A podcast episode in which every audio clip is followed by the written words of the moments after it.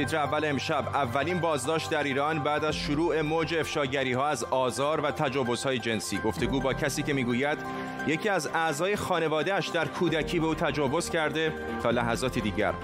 مدیر کل آژانس بین‌المللی انرژی اتمی گفته وزیر خارجه ایران برای همکاری های بیشتر با آژانس اعلام آمادگی کرده. و وزیر خارجه آمریکا در نخستین پرواز مستقیم از اسرائیل به سودان وارد خارتوم شد. آیا توافق صلح بعدی اسرائیل با سودان خواهد بود؟ به تیتر اول خوش آمدید.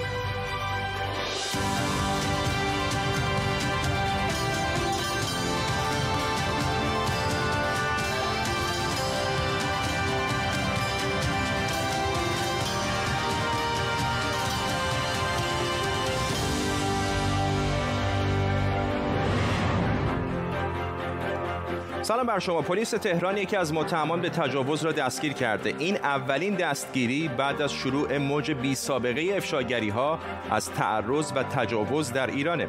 شاید مطرح شدن نام تعدادی از شناخته شده ترین چهره های هنری و دانشگاهی به رسانه‌ای شدن این اتهامات کمک کرده باشه. ولی این داستان محدود به گروه و طبقه خاصی نیست. تا لحظاتی دیگه با امینا ماهر گفتگو می‌کنیم. فردی که میگه یکی از نزدیکترین اعضای خانوادهش در دوران کودکی به او تجاوز کرده.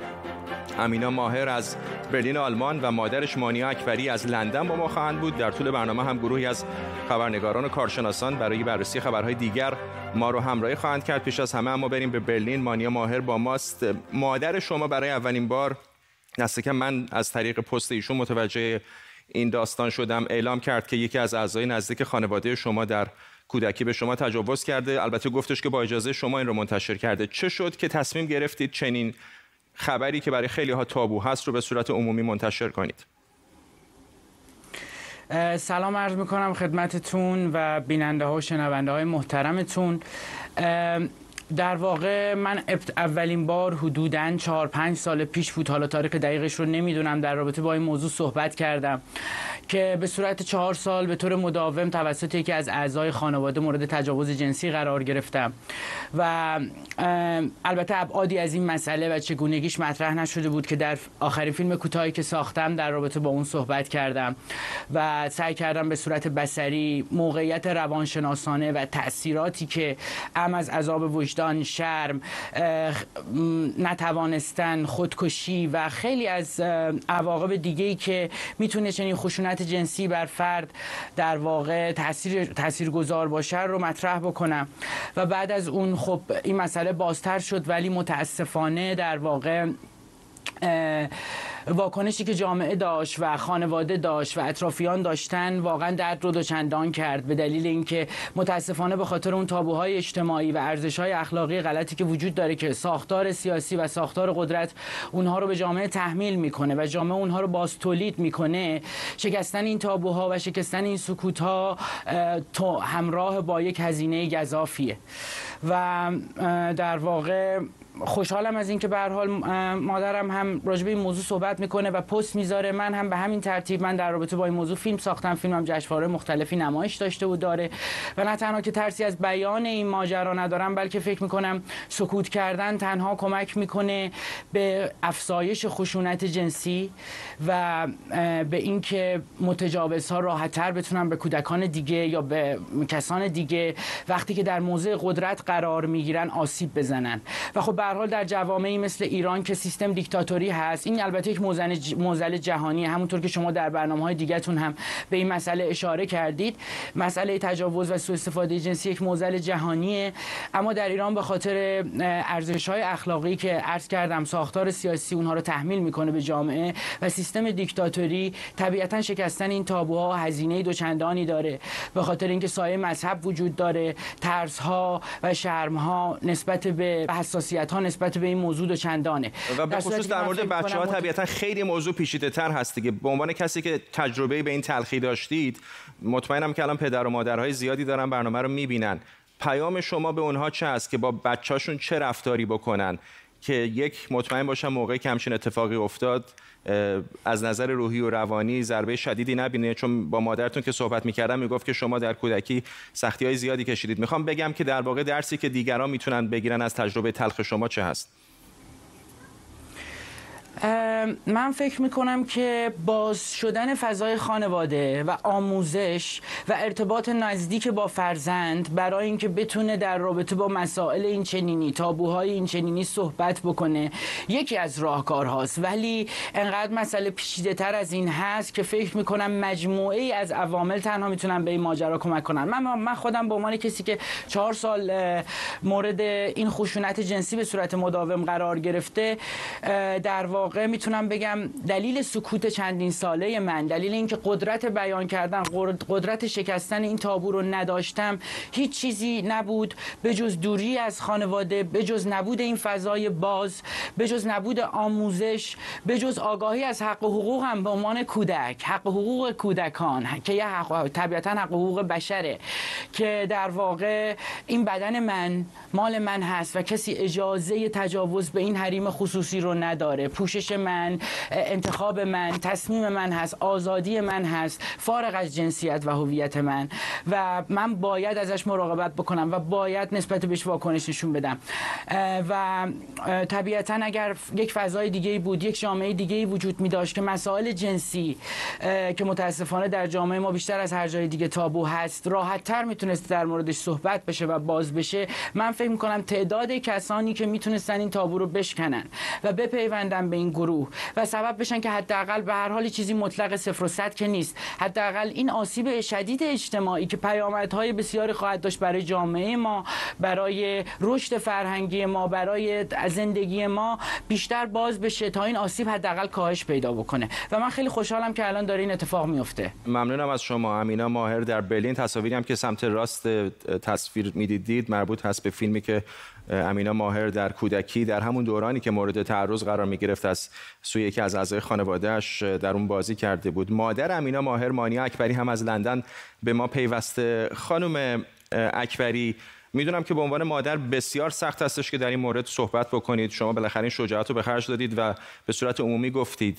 و دیدم در پستی که گذاشته بودید خیلی خودتون رو به شکلی در واقع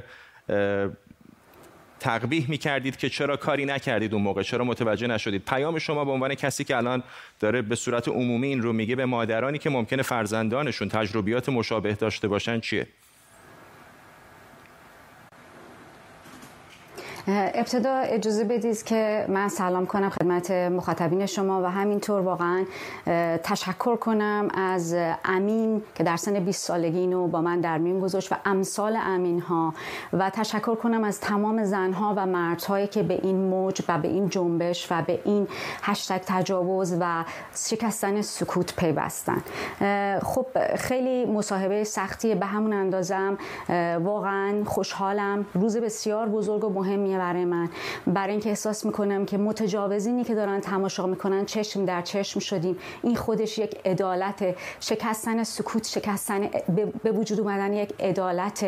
برای خود اون قربانی برای مادر قربانی برای خانواده قربانی برای عزیزان قربانی. دوست ندارم از واژه قربانی استفاده کنم. برای اینکه از دید من امین قربانی نیست چون سکوتش رو شکست.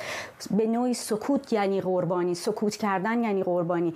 و عملا فکر می‌کنم که امین هرگز تمایل نداشت قربانی باشه و من هم همینطور.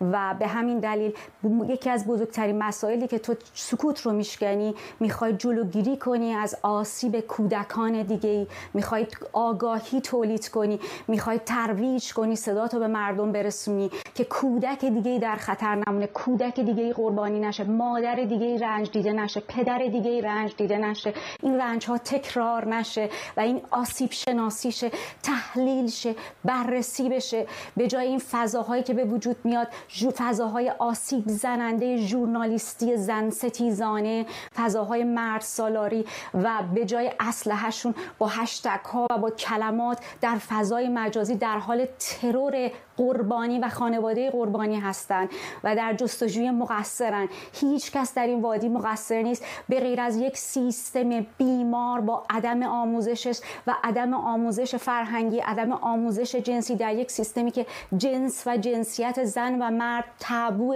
صحبت در موردش تابوه. چه برسه در رابطه با آگاه کردن مادر و خانواده در رابطه ببخشید برای برام خیلی سخته متوجهم. در رابطه با شخص در رابطه با کودکش در رابطه با فرزندش در نظام در, در نظام آموزشی در مدرسه به هیچ عنوان امکانات وجود نداره. برای خود مادر امکانات وجود نداره.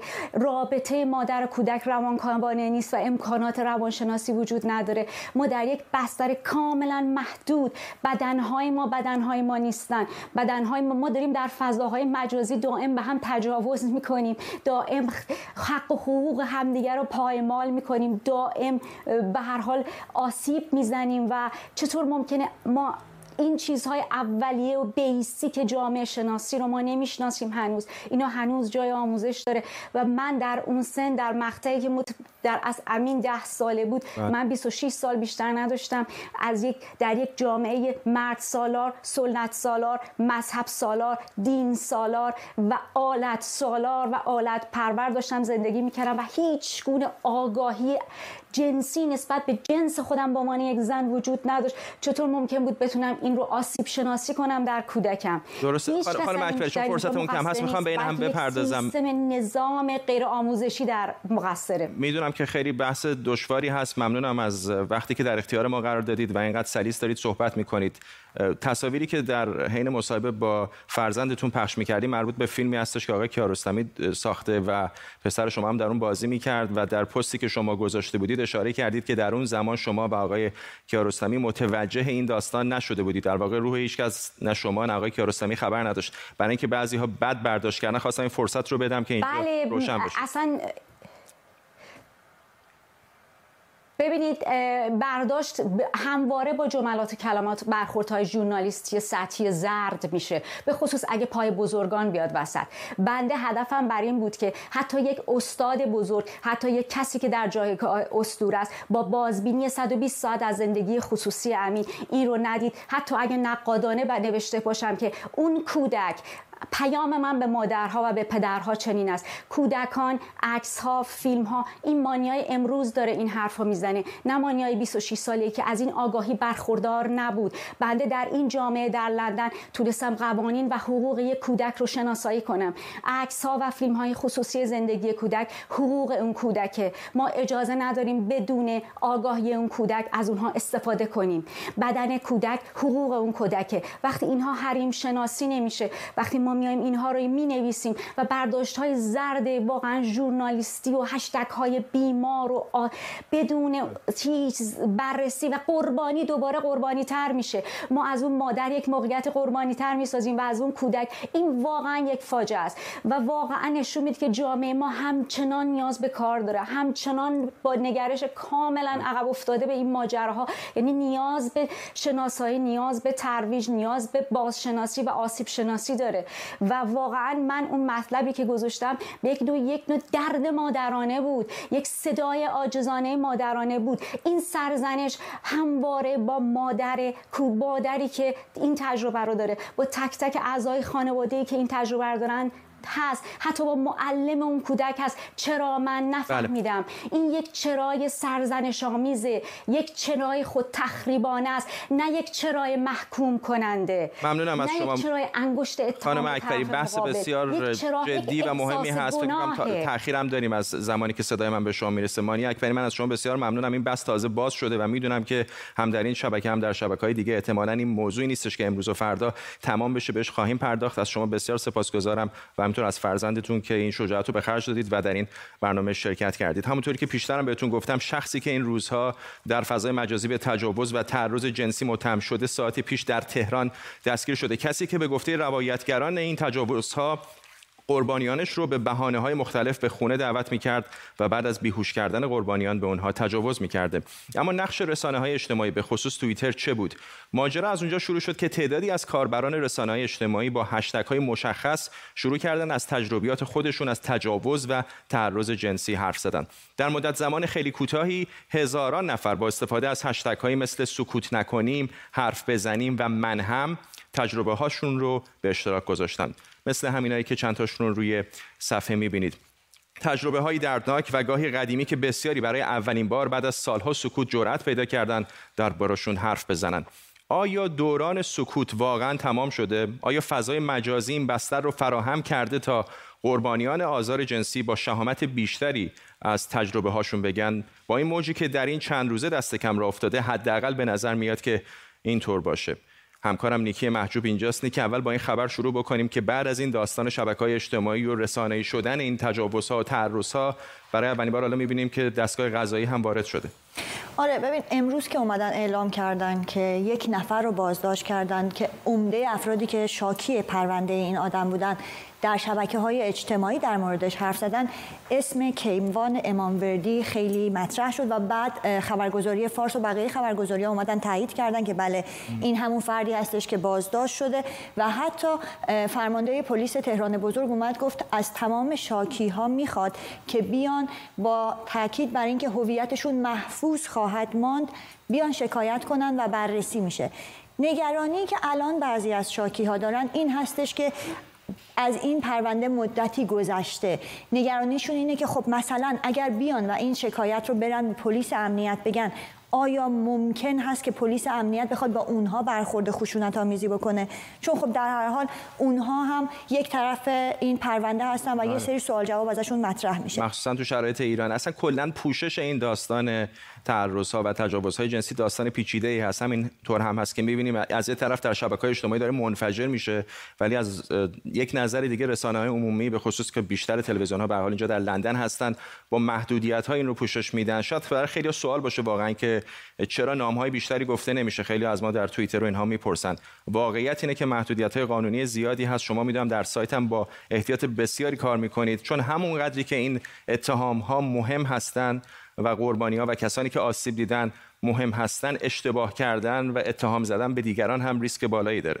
دقیقا ببین یه چیز دو طرفه است یعنی اولا که ما ما رسانه ایم. هممون روزنامه نگاریم. وظیفمون صحت سنجی اینکه وارد یک بازی بشیم و به خاطر اینکه الان یه موضوعی داغ پس بهش بپردازیم ما رو از وظیفه‌ای که داریم دور می‌کنه. ما باید اطلاع رسانی بکنیم با اطلاعات درست. برای اینکه اگر یک دونه از این اطلاعاتی که الان داره در شبکه های مجازی منتشر میشه به هر دلیلی تکذیب بشه اتفاقی که میفته اینه که اون قربانی ها هستن که مجبور میشن مجددا ساکت بشن اون قربانی ها هستن که در خطر قرار می‌گیرن.